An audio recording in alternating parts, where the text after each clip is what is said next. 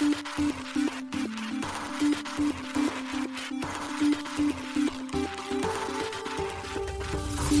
しい経済ニュース。この番組では現当社のメディア新しい経済がブロックチェーン仮想通貨フィンテックに関する日々のニュース解説を平日毎日音声コンテンツでお届けしています。そして新しい経済ではブロックチェーン仮想通貨に関するニュース解説記事やインタビュー記事学習記事などのたくさんのコンテンツを掲載しております。ぜひ新しいひらがな経済漢字で検索してメディアもチェックしてください。そして LINE 公式アカウントではメディアの更新情報を配信しております。LINE 公式アカウントにもぜひご登録ください。この番組は株式会社フィナンシェの提供でお送りします。フィナンシェはスポーツチームやエンタメプロジェクト DAO などのトークンを購入して支援ができる新しいクラウドファンディングサービスです。サッカー J リーグ野球バスケなどのプロスポーツチームをはじめ映画やアイドルインフルエンサーなど100以上のプロジェクトのトークンがフィナンシェで購入できます。さらにトークン購入者はプロジェクトに応じたキャンペーンの参加や NFT などの特典もぜひ iOS や Android でフィナンシェのスマホアプリを入れて新たな応援体験を味わってください。あなたの夢がみんなの財産になる。フィナンシェ。幻冬舎新しい経済編集部の高橋です。はい、本日は4月17日月曜日です。今日のニュースいきましょう。国内初ディセントラランドがビットバンクに上場へ。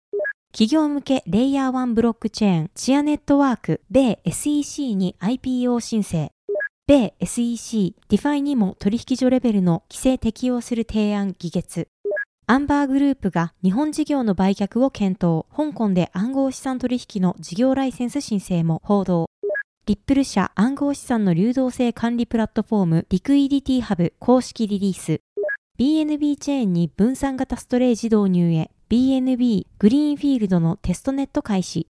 一つ目のニュースは、ディセントラランドがビットバンクに上場へというニュースです。国内暗号資産取引所ビットバンクが暗号資産ディセントラランドの取扱い予定を4月17日発表しました。4月20日より取扱いが開始される予定とのことです。なお、ディセントラランドが予定通りビットバンクに上場すれば、国内取引所において初の上場となる予定です。ビットバンクでのディセントラランド対応サービスは、入出金、取引所、板取引、販売所、レンディングサービスの暗号資産を貸して増やすとなります。また、対応チェーンはイーサリアムとのことです。なお、現物取引所では、ディセントラランド JPY の取引ペアが取り扱われます。最小注文数量取引単位は0.0001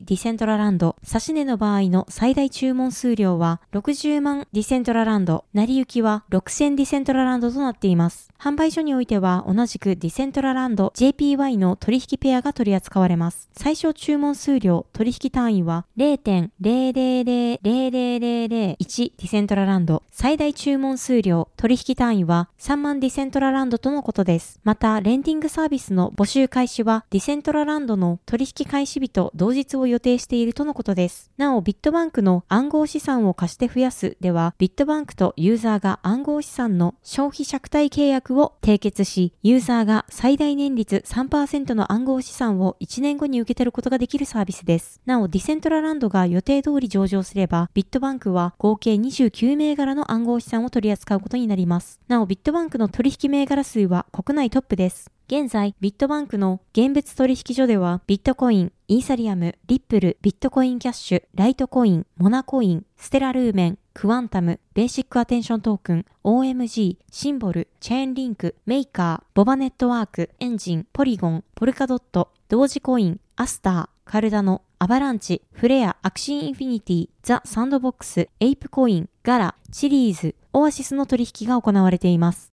続いてのニュースは、チアネットワークが米 SEC に IPO 申請というニュースです。低エネルギーで運用可能とする企業向けパブリックブロックチェーンのチアネットワークを提供するチアネットワーク社が米証券取引委員会 SEC にフォーム S1 を提出したことを4月14日発表しました。フォーム S1 は米国において新規株式公開 IPO を行うための証券登録届出書です。日本における目論見書や有価証券届出書にあたる書類です。発表によると、今回のチアネットワーク社によるフォーム S1 提出は、秘密裏による事前申請になるといいます。これは企業の機密情報を守る手段であり、これにより同社は正式申請までに IPO の規模を柔軟に変更することが可能になります。そのため、今回の発表では、普通株の公開数と値幅は未定と報告されています。IPO は SEC の審査手続き終了後、市場、その他の条件に沿って開始されることになります。なお、この発表を受け、チアネットワークのネイティブトークンである XCH は価格上昇、40ドル程度だった XCH は一時過去最高値となる48.73ドルまで上昇しました。なお、執筆時点の4月17日、一時時点では44.7ドルの値をつけています。チアネットワークはエンタープライズ向けのレイヤー1ブロックチェーンです。今回の発表により IPO を目指しているため、XCH はバランスシートに記載される予定です。同ネットワークを開発するチアネットワーク社は P2P を用いたファイル転送用プロトコル及びその通信を行うソフトウェアビットトレントを開発したブラム・コーエン氏が2017年に米デラウェア州で設立した企業です。チアネットワークではトランザクションの検証に独自のコンセンサスアルゴリズムプルーフオブスペース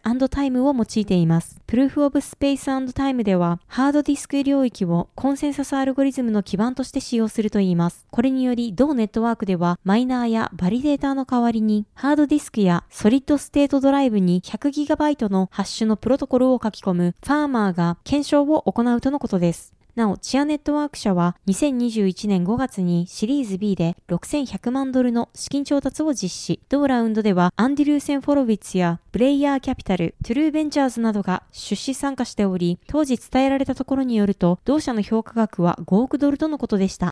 続いてのニュースは、ディファイも取引所規定の対象にというニュースです。米証券取引委員会 SEC が同委員会の規則において取引所の定義を再定義する提案を4月14日発表しました。同提案は3対2で議決しています。これにより分散型金融ディファイにも適用される可能性が出てきました。この提案は SEC の委員及びスタッフらの公開会議において SEC 委員長のゲイリー・ゲンスラー委員長が発言したものです。同氏はこの規則改定案で特定のブローカーをさらなる監視下に置くとともに取引所を定義する規則を近代化することで投資家、市場に利益をもたらすと述べました。なお同提案での取引所は構造化された方法を通じて証券の買い手、売り手を集めて取引を行うシステムだといいます。この定義に従えば資産の売買のために買い手、売り手をつなぐディファイプロジェクトも対象となる可能性があります。今後、この法案は SEC を率いる民主党多数派の委員会投票にかけられるようです。SEC は今回の提案について一般からのコメントを30日間募集しています。今回の提案に投票した5人のうち2人はこれに反対しています。共和党のヘスター・パース委員は SEC が問題のない領域にも規制範囲を広げていると指摘。また同氏は取引所規定に DeFi を適用すればブロックチェーンのマイナー及びバリデーターも対象となる恐れがあるのではないかと述べています。また共和党のマーク・ウエダ氏はすでに現在の規則は取引所以外にも適用され、虚偽の記述、市場操作防止は広く適用されていると指摘、取引所への規制枠へディファイを含むより多くの事業者を巻き込む理由はいかなるものかと述べています。なお、ゲンスラー氏は昨年4月、ペンシルベニア大学でのスピーチにおいて、ディファイにも取引所レベルの規制をすべきだという自身の考えを明かしていました。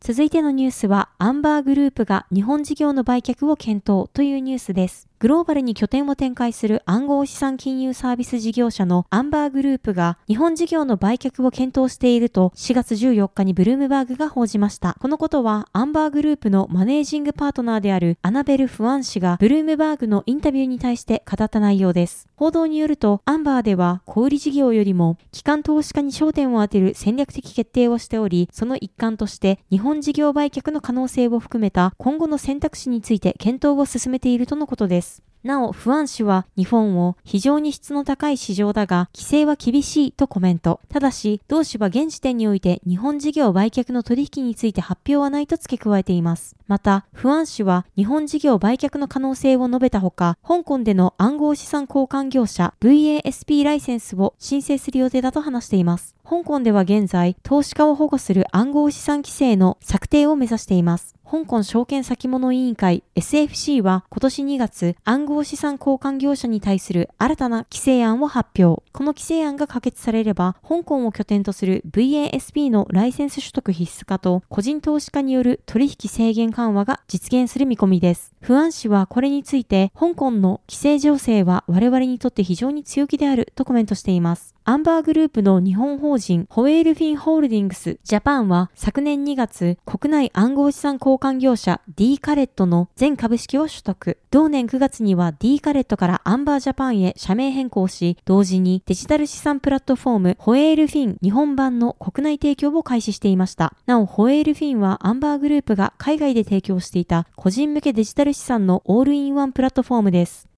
続いてのニュースは、リップル社がリクイディティハブを正式リリースというニュースです。米フィンテック企業のリップル社が企業による暗号資産の複雑な流動性管理を排除するためのプラットフォームリクイディティハブの正式リリースを4月13日発表しました。リクイディティハブはマーケットメーカーや取引所 OTC デスクなどの提供により暗号資産の流動性を必要とする企業が24時間365日最適な価格で様々な暗号資産を調達してすぐに利用できるソリューションのことです。なお、リップルは昨年11月にリクイディティハブのアルファ版ををリリースしており、ビットコイン ATM 企業のコインミーを試験運用パートナーとして発表していました。企業はリクイディティハブを活用することで暗号資産の価格設定と流動性を最適化し、大量取引時の大幅なコスト削減が可能とのことです。また、同プラットフォームでは最適化された暗号資産の価格設定と安定性が確保され、市場のボラティリティと価格変動から企業を守るよう設計されているといいます。なお、リクイティディハブはリップル社のクロスボーダー決済ソリューションの拡張及び独立したソリューションとして機能するとのことです。リクイティディハブが対応する資産の銘柄としては、米ドルやビットコイン、イーサリアム、イーサリアムクラシック、ビットコインキャッシュ、ライトコイン、US ドルコイン、テザーが挙げられています。発表によると、リップルの取り扱いについては、リップルが米国の規制で明確な位置づけを与えられた時にサポートするとしています。リップルに関しては、SEC が2020年12月に、リップル社は2013年からリップルとして知られるデジタル資産の販売を通じて資金を調達し、米国及び世界中の投資家に無登録の証券を提供していたとして、リップル社を提訴しています。なお、このリップル裁判は今も続いています。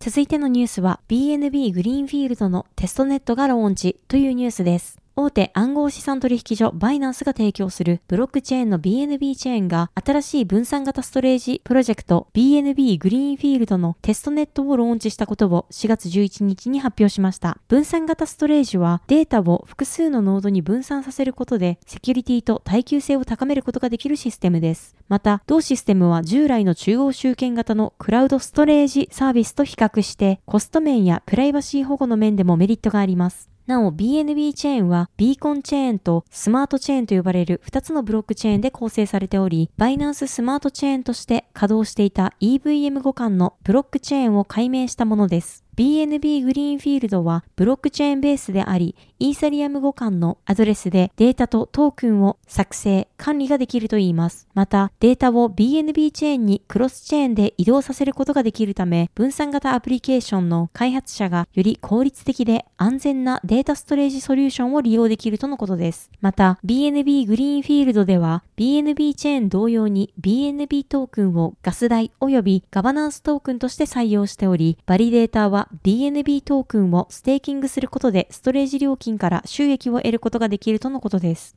現在実行されている BNB グリーンフィールドのテストネットは約2週間ごとにリセットされる予定とのことです。これによりテストネット上のデータや資産は定期的に消去される可能性があるため、重要な情報の保存を同ブロックチェーンのテストネットに依存しないよう公式のドキュメントにて警告されています。なお BNB チェーンはこの分散型ストレージ技術を活用したユースケースやビジネスモデルの創出を目指しており、BNB チェーンが開催するハッカソン02ヒーローにて BNB グリーンフィールドを利用したサービス向けの部門があることを発表しています。はい、本日のニュースは以上となります。このように、私たち新しい経済編集部では、ブロックチェーン、暗号資産に関するニュースを平日毎日ラジオで配信しております。本日ご紹介したニュースは、新しい経済のサイトに上がっております。ぜひ、サイトの方も見に来てください。新しいひらがな、経済、漢字で検索して見に来ていただければと思います。それでは本日もありがとうございました。